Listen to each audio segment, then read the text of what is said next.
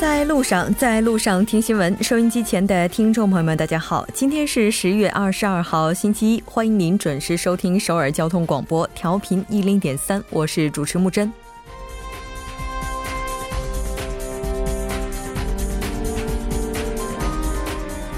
零一八年韩国国政监察进入下半场以来，朝野之间的硝烟也是日益白热化。上周在对首尔市的国政监察中提出的交通公社雇佣问题，经过了几日的发酵，目前也是一触即发。在野三党提交了国政调查申请书，目前事态已经蔓延到了整个公共机关的雇佣问题。就业不景气的当下，世袭制雇佣触动了太多人的神经。稍后新闻字符带您详细了解。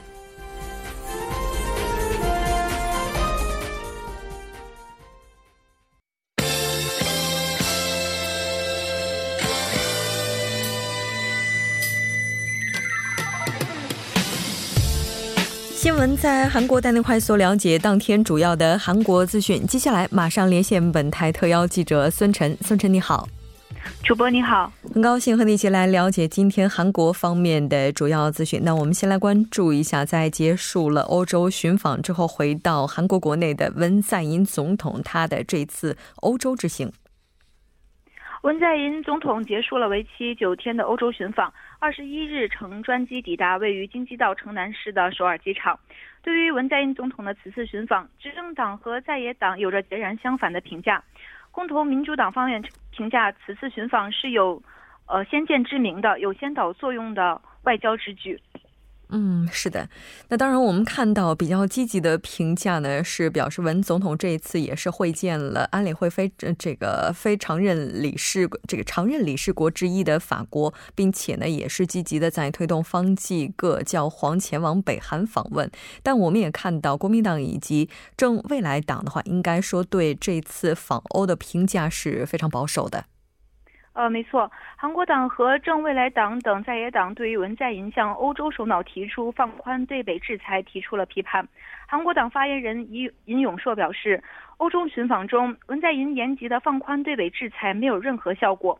正未来党方面则表示，文在寅的放宽对呃放宽对北制裁外交，确认了法国、意大利、英国、德国等各国对半岛文化的支持，而这确实有点操之过急。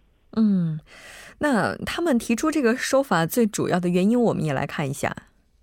呃，韩国党这样评价的原因，主要是因为他们认为北核无核化，呃，北韩无核化仅靠我们的力量无法解决，需要国际社会共同合作才能实现。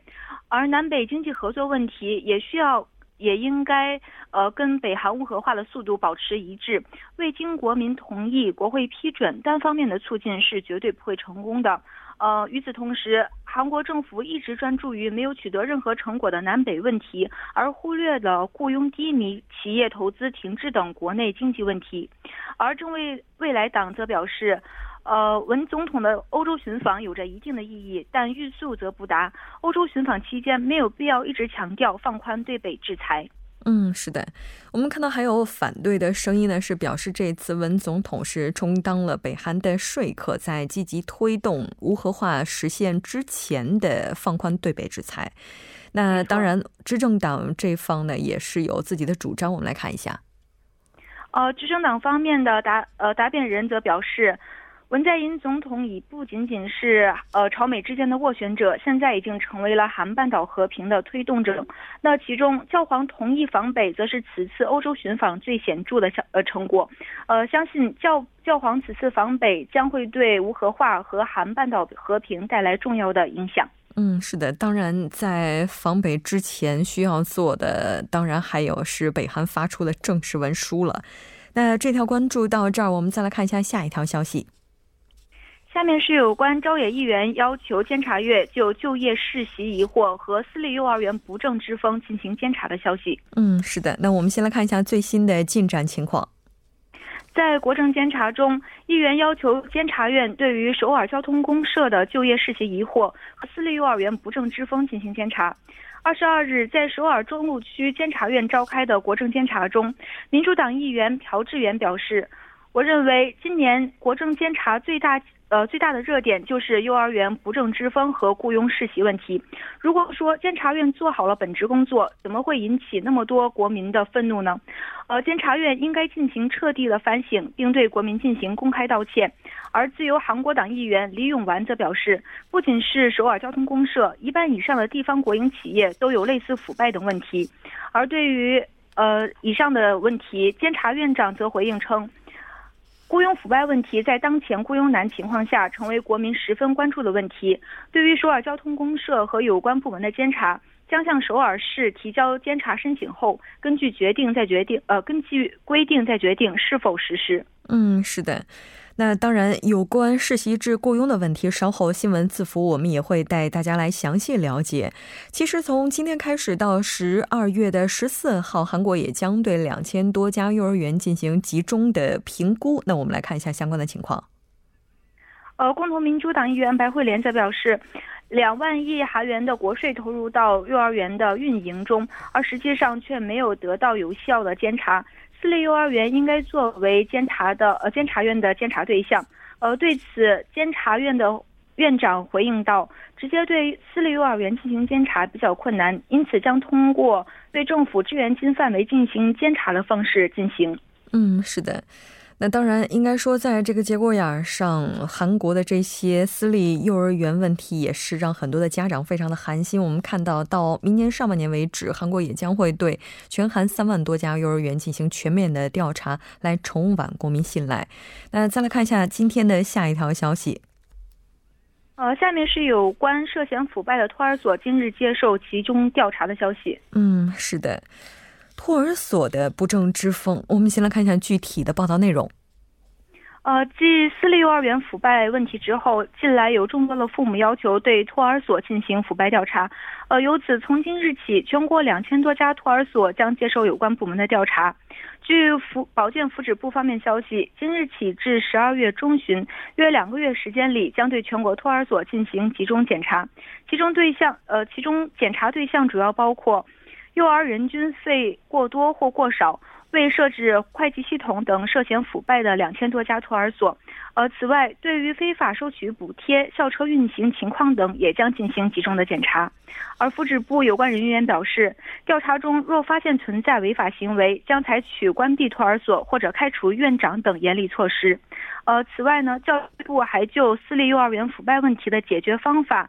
目前正在向社会各界集思广益，包括向有关负责人以及幼儿父母等。呃，教育部也将在十五日发布根除私立幼儿园腐败问题的综合对策。嗯，是的，没错。那应该说这次的话，也是希望把包括幼儿园以及托儿所的这些不正之风，能够不正之风做一个彻底的整顿。我们再来看一下今天的最后一条消息。下面是有关明晚高速公路出入口开展酒驾监察，违法车辆里的同乘者也将受罚的内容。嗯，是的，来看一下报道内容。据京畿南部地方检察厅交通科消息，明晚也就是二十三日晚上十点起，两个小时内将对京畿地区高速公路十一条路线的出入口等二十三处进行酒驾监察。此次警方不仅会对酒驾者进行处罚，还会对该车辆的同乘人员进行处罚。嗯，好的，非常感谢今天孙记者带来的这一期连线，我们下期再见。再见。接下来关注一下这一时段的路况、交通以及天气信息。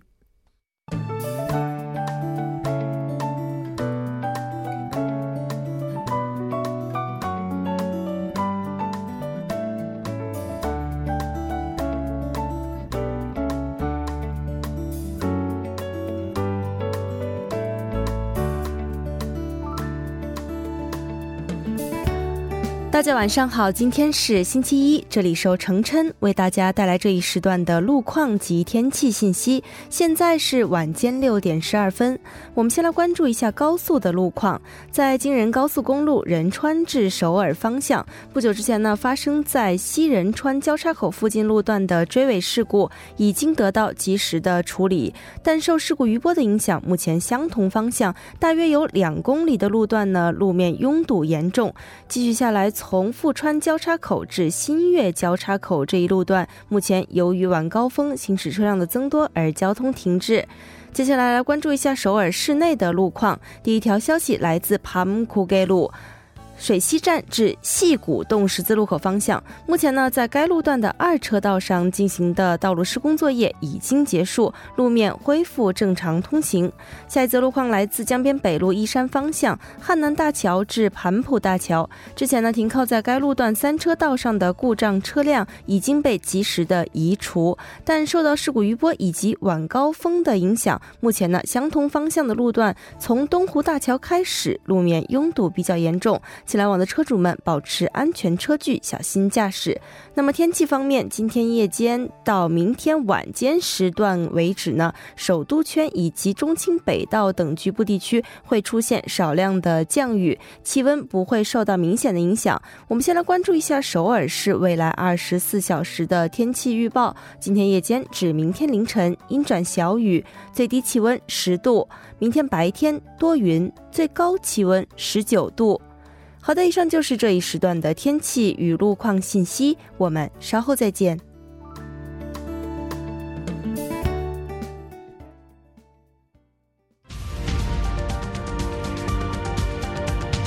聚焦热门字符，洞察新闻背后，全方位解读当前时事，新闻字符。好的，欢迎回来，聚焦热门字符，解读新闻背后。接下来马上请出栏目嘉宾尹月，尹月你好，你好，主播，大家周一晚上好，非常高兴和您一起来了解今天的新闻字符。我们先来看一下今天的字符是什么？哎，今天给大家带来的这个话题，主播和包括刚刚的韩国新闻当中，我们也提到了，就是这个雇佣世袭。嗯，先来解释一下这到底是什么概念？其实我没有想到这个开场的时候会说啊，要说的话，我觉得好像其实大家。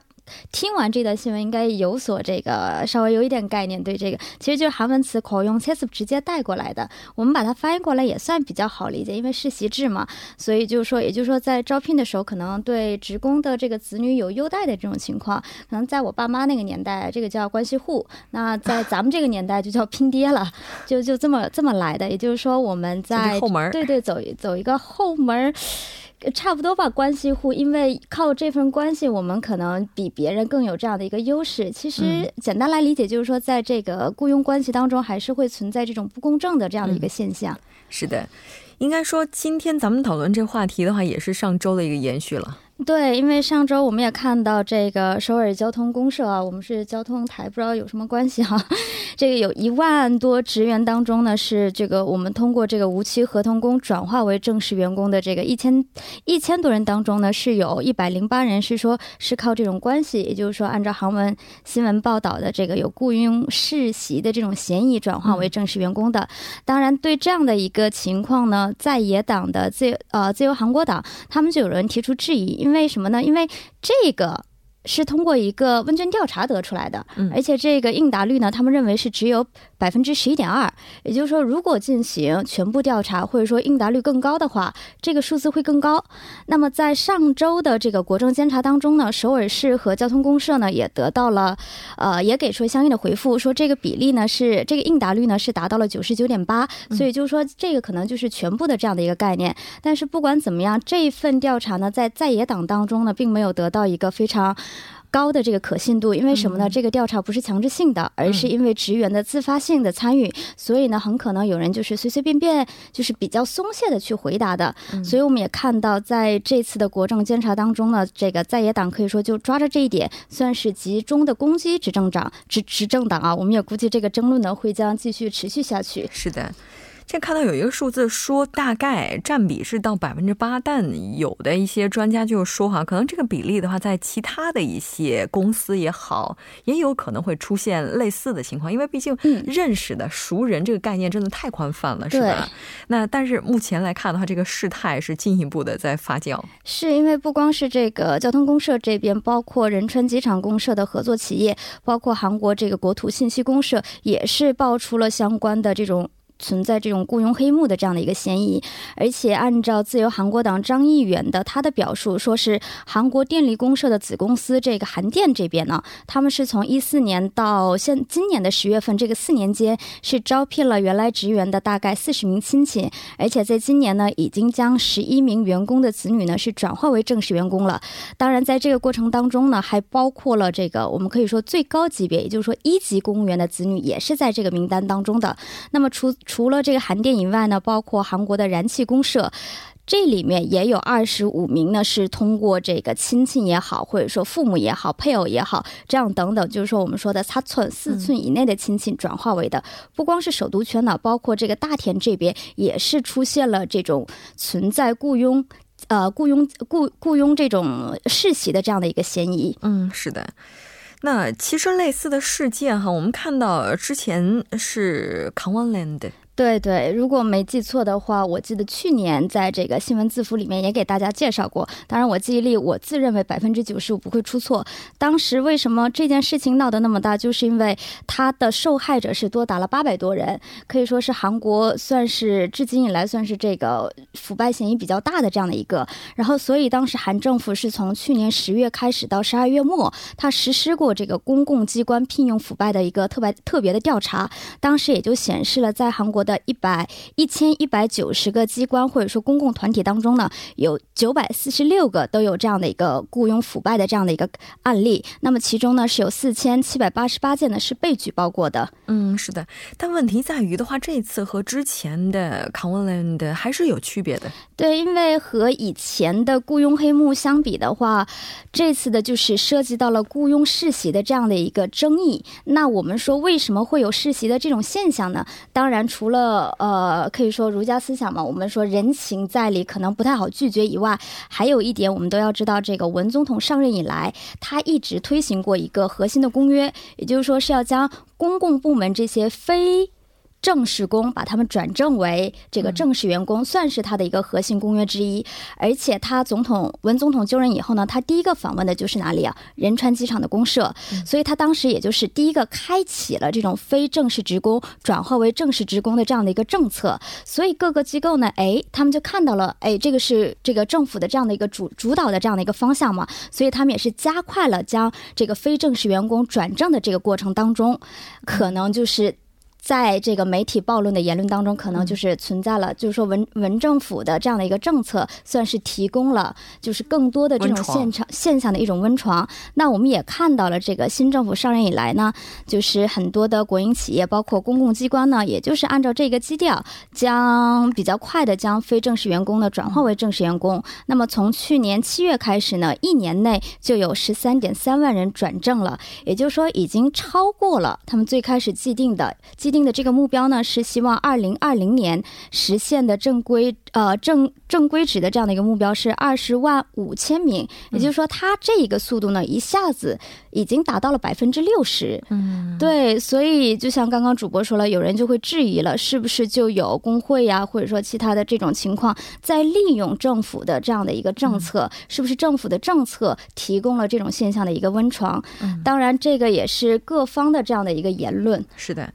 另外，文政府还有一个公约，就是未来会增加公共机关的雇佣的数人数。对，应该说这两大基调在这一轮的争议当中也是被撼动了根基哈。那目前政府有没有一些具体的应对方案呢？对，像刚刚主播提到的，文政府还有另外一个公约呢。那么在这次的事件当中，我们也看到，特别是交通公社，他也表态了，可能就是会减少这个，就是我们说公开招聘的这样的一个名额。所以这。一条我也看到，其他有这个新闻媒体在攻击嘛，就是这个现象，它是不是剥夺了更多待就业青年他们非常宝贵的一个就业的机会？当然，目前企划财政部说，目前还没有具体的对应方向。是的，其实，在一家职场当中出现有认识的人这件事事情本身是无可厚非的，我们可能需要去证明的就是在这个过程当中不存在任何的雇佣黑幕。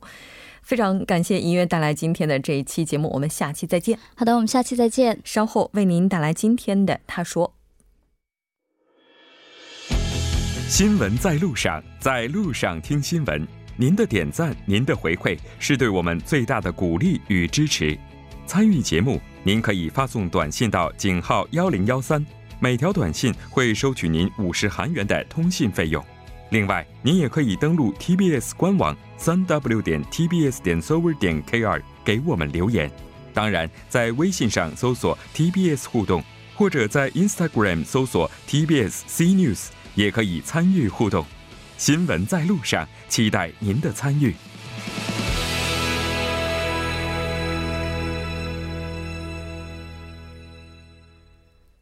好的，欢迎回来听他说评舆论内外。接下来马上连线特邀嘉宾，来自首尔 Digital 大学的郑明书教授。郑教授，你好。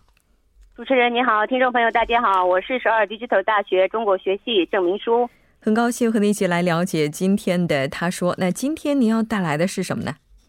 今天的语录呢是타고한번났다고천만원들거였으면이차안샀죠中文是早知出一次事故要花一千万韩元，那我就不买电动车了。这番话是电动车主江某接受 SBS 新闻采访时说的话。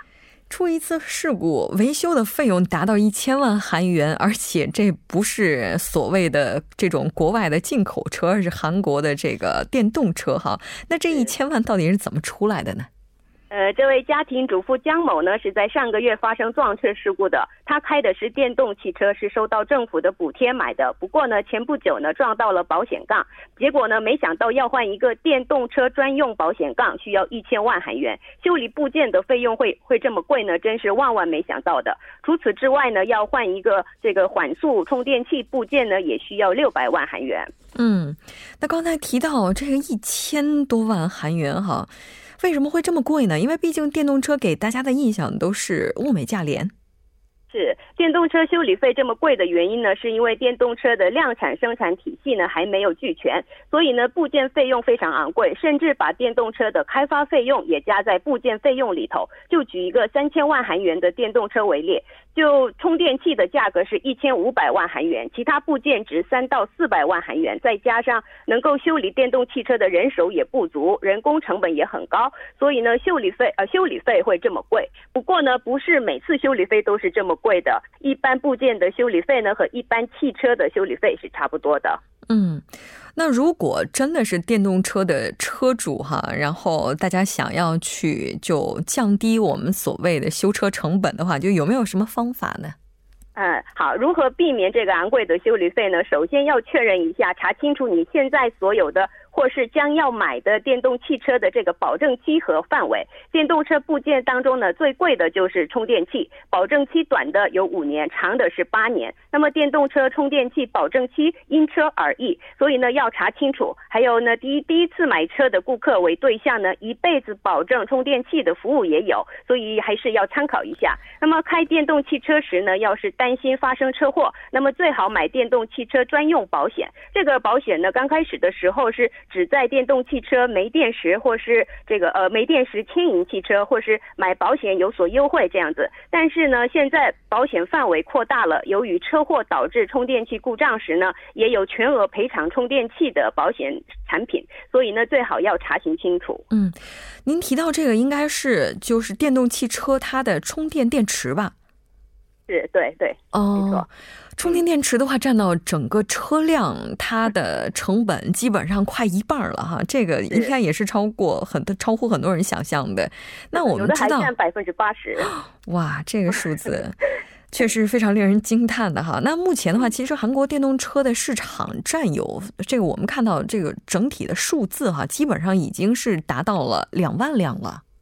是的，今年电动汽车累计销售量已经超出了两万辆，这和最近四年下来韩国国内登记的电动车的数数量是一样的。这是因为有关环保的管制和一次充电行驶距离强化，再加上这个充电器的保证期也变长了。那么新款的全新电动车上市，吸引住了消费者。韩国国内电动车的普及呢，从二零一四年开始激增，二零一四年销销售量是一千多辆，二零一六年增加到五千九百多辆，去年就卖了一万。三千八百多辆，今年一到九月累计销售量已经达到了两万四百一十一台。嗯，正在收听我们节目的听众朋友会不会觉得啊，本来想买电动车，但是突然发现修车这么贵，有点吓着了？但其实也不用担心哈，因为毕竟韩国的话对环保的要求也是越来越高，现在电池续航能力也是在不断提高，包括保险也是在完善的。